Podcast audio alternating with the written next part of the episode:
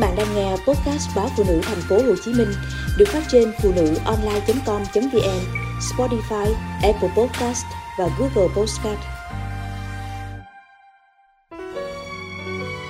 Bữa cơm mùa bão Năm tháng bào mòn ký ức Những bữa cơm mùa bão dường như chìm vào quên lãng Nếu không có đợt ốm của cha tôi Lũ chúng tôi lớn lên ở vùng quê nghèo miền Trung Cha mẹ vất vả, quanh quẩn ruộng vườn nuôi gà, nuôi heo, nuôi hai anh em tôi ăn học.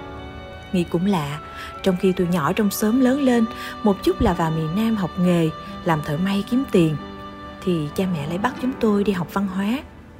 Cha bảo có cực hơn nữa, cha mẹ cũng sẽ lo cho hai đứa bay học đàng hoàng.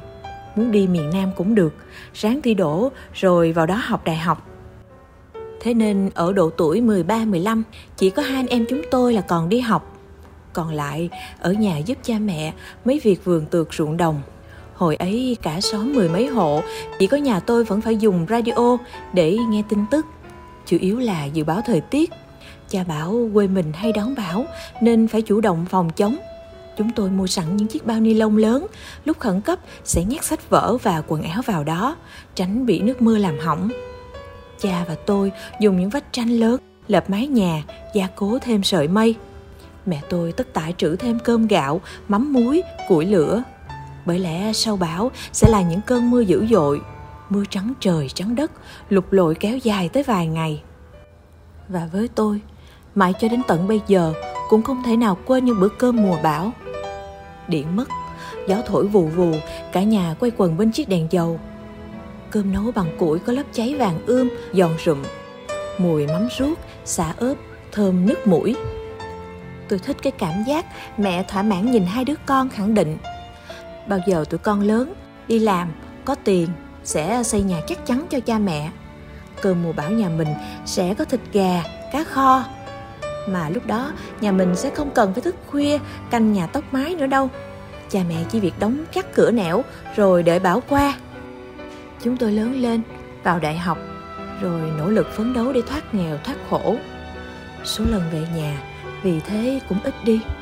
Bởi chúng tôi tranh thủ dịp hè và dịp tết ở lại làm việc, kiếm thêm tiền. Mấy mùa bão liên tiếp, chúng tôi chỉ biết gọi điện về nhà, nhắc cha mẹ cẩn thận, chú ý sơ tán theo yêu cầu của chính quyền. Và trời không phụ lòng người, trải qua gần 10 năm phấn đấu, rốt cuộc anh em tôi cũng giúp cha mẹ cất được một căn nhà nho nhỏ, đầy đủ tiện nghi, vững chãi trong mùa mưa bão trưởng thành rồi, công việc bận rộn, Hết xã giao lại công tác, Chúng tôi thi thoảng mới về nhà, Giấm dúi cho cha mẹ ít tiền, Rồi lại vội vã ra đi.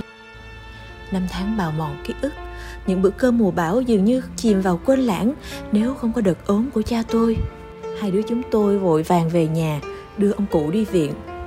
Ngày ông khỏe, Mẹ tôi làm mâm cơm, Rồi buồn buồn. Cơm nhà mình bữa nay có gà, Có cá nhưng hai đứa không về. Mẹ cha không phải muốn quấn lấy chân mấy đứa, nhưng bay ráng về nhà. Mẹ làm rút xả để dành mùa mưa đợi bay.